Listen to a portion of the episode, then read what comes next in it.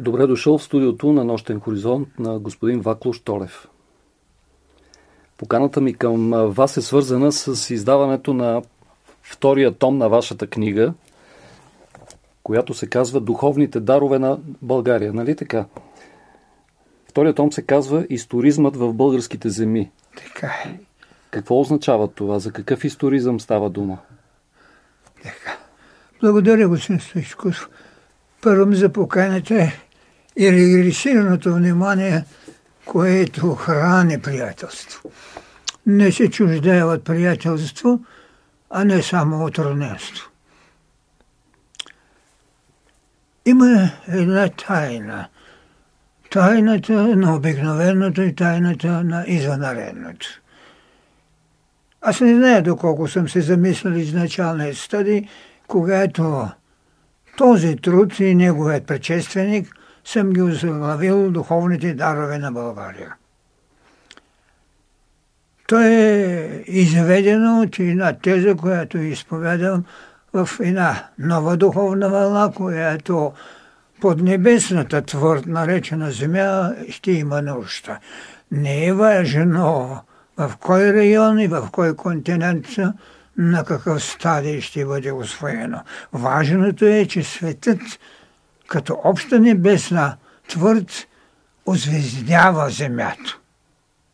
Следователно една духовна вълна, каквато е мъдростта, няма да бъде логика на добродетелите в лицето на правдата и в лицето на любовта. Защото една предшестваща религия каза око за око за зъд, а има още религии, в които стадият е на мислене, но не на откровение. Откровението е стадий, който ще влезе в изповедалната, в алтарната част на човешката присъственост за нейното отсъствие между земя и небе. Така че благодаря за този въпрос. Наистина трябва да се направи разлика между една присъственост, защото в сътворчеството е казано за пръст. Значи имало е в наличие, за да направи човека. Но онова, което легитимира човека като преходност, макар че той не е последният стадий, това е диханието. Но във всяка тази даденост е откровение на възможност, който дава.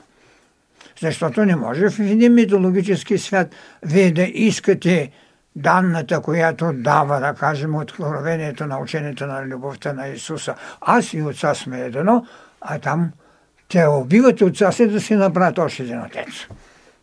Следователно, еволюцията в безспорността си изгражда същество. Ето, че, че сега идваме дори до възможната възможност човекът да бъде сменен с Бог. Ама кой е Бог вече? Не Богът, който в триизмерния свят или то темното божество или на кичената дама са били богове. Те са преходност в това, което може да се каже този голям пантеон от богове, които са отваряли вратати на човек. Така че зато и в моето писане има човекът е Бог в развитие. И онова, което дава пулсацията, това е еволюцията. Ние не можем да се лишим от еволюционност в стадии само на погребение, което дори да крие възкресение, не е още несменността на Твореца. В кой стадий, колко още стълби от вечната стълба на обожествяването са необходими, това е проблемът, когато еволюцията може да сложи венчалният венец. Да се вечеете с силата на Божеството не е равна и за това венчанието се счита е един от сакралните актове. Макар че сега е, това се е насмешка. Насмешка е винаги за лудият има гайче. Но онзи, който знае да играе не само хора, на който може един вълшебен, примерно казано венски танц да направи, е, няма гайдата да бъде достатъчно. Следователно имате иерархия, както в материята, в пособията на социалната страст, както е казано в книгата, така и в оная лична поносимост. Защото на човека може да му дадеш много и когато не може да го понесе, той го снижава. Той дава своите измерения за божественост, което в митологичните светове, в първичния тематичен свят, вие ще го намерите. Своята преценка. Но има нещо друго. И за това вие ще видите прикования Прометей. Но в същото време ще видите възкръстващият Исус, който е станал Христос. Исус е детето на плътта, но Христос е детето на след диханието. И Той възкресява. Идеята да възкръснете, това е да удовлетворявате. А идеята да носите наименование си има късник. А с това, с което се занимава човечеството е стади, е, за това кралят и се е молишото. Но кралят е усещал, че под иронията на шутата не бива да остава. Защото ако шутът ти даде направление и ти даде хронология на бъдещето, повече от шутовско играене няма да има. А сътворителят остава. А идеята за съ, сътворител, както съм го казал в моите верски книги, той е неизбежността човекът Бог в развитие. И тогава вие не обиждате никого. Освен собственият стадий да иерархирате. А иерархирането да е така последната верска, ако можем да кажем, е отарна. Аз и той сме една. Това е голямата част на Исуса, който става Христос. Аз и той сме една. Но синът на, на самия Зевс вижда на Кранос. И търси начин, дори онова, което нарича баща, да липсва съзнанието му за отговорност. Ето къде се явява тази битка между аурната същност, както съм е сложил в един израз, и социалната страст. Дух и материя. Но, когато дода до своята цялост, те не могат да се отричат. Тогава човекът може да каже, да, аз не мога да се насмея, макар че сред третото същество човек ще има още една. Той е с крила. Не са, не са ангелите, на които им липсва еволюция.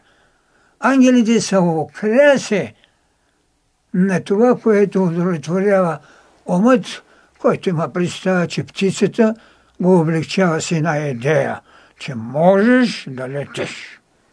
Това са големите тайни. А другото е, извинете ме, господин Стоицичков, но другото е още катерине за Голгота. А Христос не се катерише. Той трябваше да стане Христос от Исуса и те му приготвиха разпятието. Разпятието е лична дан, но в признание на това, което има върховенство. Това е разпятие. А те плачат. Защо плачете, ако тази идея, фигурно дори, остане в съзнанието, че трябва да поведем материята си? Малко ли е това? А каква етатизация, държавност би дал на своята социология, тя не може да не бъде конфликта. Тогава нямаше да има различни валенции на това, което съставлява материето. Човечеството не се, не се пребуди за духовният атестат, а само в това, че иска да бъде велик. И за това безспорно в историята като социална, както казал Стрес, вие ще имате еди кой си цар велик, еди кой си пророк велик, еди кой си... На учителят не може да бъде велик. То е само служение. Идеята за служението е, че това божество, чието абстракция не могат да определят, но чието абстракция баща винаги е имало. И той му е дал едно пълномощие. Аз и отец сме едно. Точно когато еврейската религия иска да метаморфозира човекът, не му дава божественост, а му дава синовност. Тая синовност е едно ограничение в бъдещите религии. Но тази синовност в настоящите религии е едно пълномощие, че вас ви легитимира еволюцията. Неизбежно вложеното дихание в идеята сътворение. Има има ли някаква тайна, която не сте разгадал? Вие сте еродит в областта на религиите, на историята, на преражданията. Коя тайна ви остана скрита? Тайната винаги ще остане една. Че това дихание, ако го няма, вие ще имате вегетативност. Ако го има, това, което аз знае в позитив и това, което окулните науки са дали, имате седем центъра, в които вашата еволюционност ви изкачва, за да имате визитация. Най-после вие спокойно може да излезете от себе си. Най-после вие спокойно може да летите. Защото това четвърто същество е крилото. Тогава идеята за съмнението, че архангели и серафими в едни парфични форми, още преди да влезат в стадия на едно ново сътворение, са били това, което казваме вегетацията на еволюцията от материя в дух. Или духът одухотворяваш материята в нейната легитимация. Единствената тайна на това нещо е, че хората се иллюзират заради социологията, която казва, той е велик, ей, велик художник, велик писател и прочее. И той приема тази съблазън като неповторимост на дребномислието и дребносъществуването. Когато мисълта ви характеризира не е равна на откровението. Когато откровението ви характеризира, не е равна на сътворителя. Идеята за Твореца не бяга от човека. И зато и са го натоварили с това да има същества, негови синове, на които той иска. Не всякога бащата е пълен роднина на сина си. Но синът, който може да приеме пътя на бащата, т.е. да стане съсътворител, има стадии, в които го... Ето, Исусе, ти ставаш Христос. Защо? Защото в тебе една от тези велики чакри излиза, за да създаде това, това, това. Българският народ е единственият в хилядилетията, който има тази сила и тя е наречена Оренто. Иначе индийският народ в своето такова това има и в окултната школа вече тя си има наименование. Но ние го имаме. И затова ние не правиме много Божие. Много интересно е, нашите богослови, на мен те са пъплящи, но и световното пъпляне не може да стигне до тази теза, която стигна прав българина орендата, висшата духовна сила и вижте в каква социална страст го слага в човека, слага го в коня. Социална. И тогава може да се разбере защо един първичен човек трябва да го уверижите, защото може да играе спекулацията на събудена духовност, а той да не е развил поносимостта на материята. Материята трябва да бъде понесена.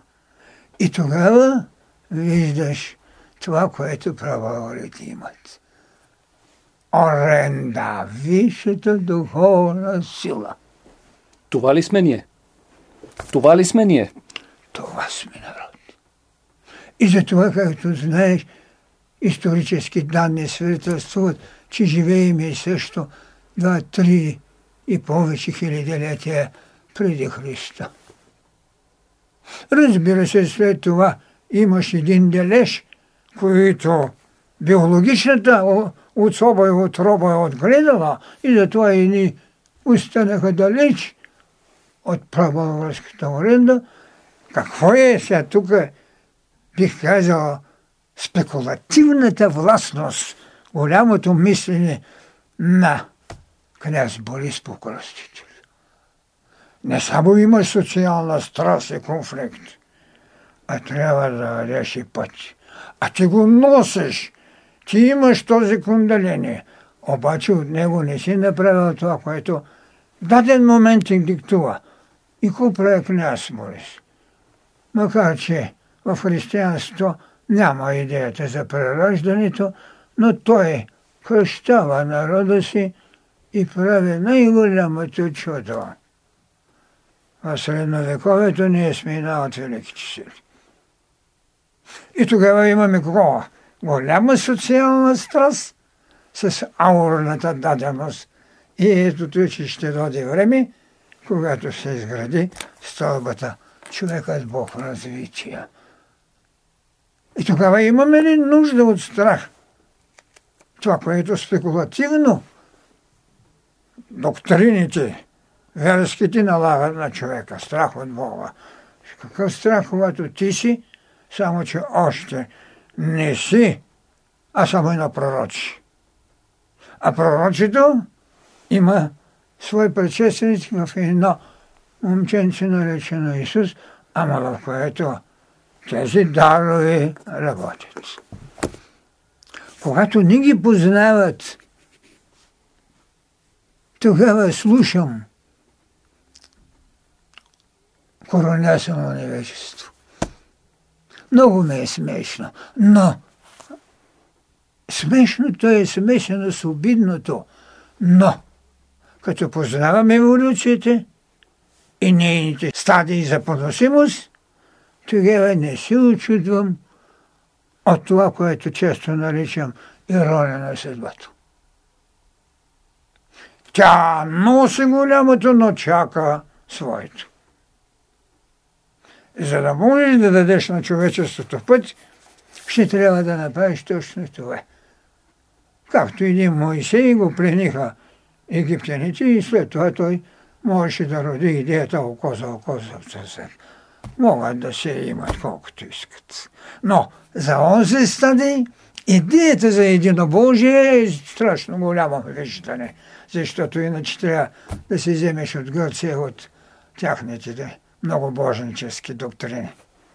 Или от другите цветове, няма значение. Това идеята за единството не е обсепване, но е изграждане. Ако ти не изградиш човекът Бог в развитие, ти не можеш да направиш трон дори и на най-простец. Защото и на първично моление със свещената крава не е свещеното кисело млеко. Човечеството не е в опасност, а още в небудност. И тогава, виждате, виж, преди колко хилядилетия имаш мали, голями пророци в еврейството, еди къде си имаш това, имаш така наречените пити и прочее, и прочее. посветени, но не преценили на кой върх може вятъра да ни движи духа. Човечеството трябва да се готви да понесе по-голяма площ от земното кълбо като посветеност. И тогава нито тронът, нито зесовите величие в една планина, нито да кажем римските богове или съответните други мисте имат властност, а не служение. А тяхното служение още е доста детинско, съм казал, и доста смешно. Какво побързахме ние сега? Побързахме да махнем, да кажем, и венчаването. Те, не го, те го разбира само като обрат. Не го разбират като таинство. Единението на венчавката е рождението на синът на бъдещето. Син Стоичков, това е. Това е. С Богослова Вакло Штолев говорихме в студиото на Нощен хоризонт. Благодаря ви за това участие. Аз благодаря.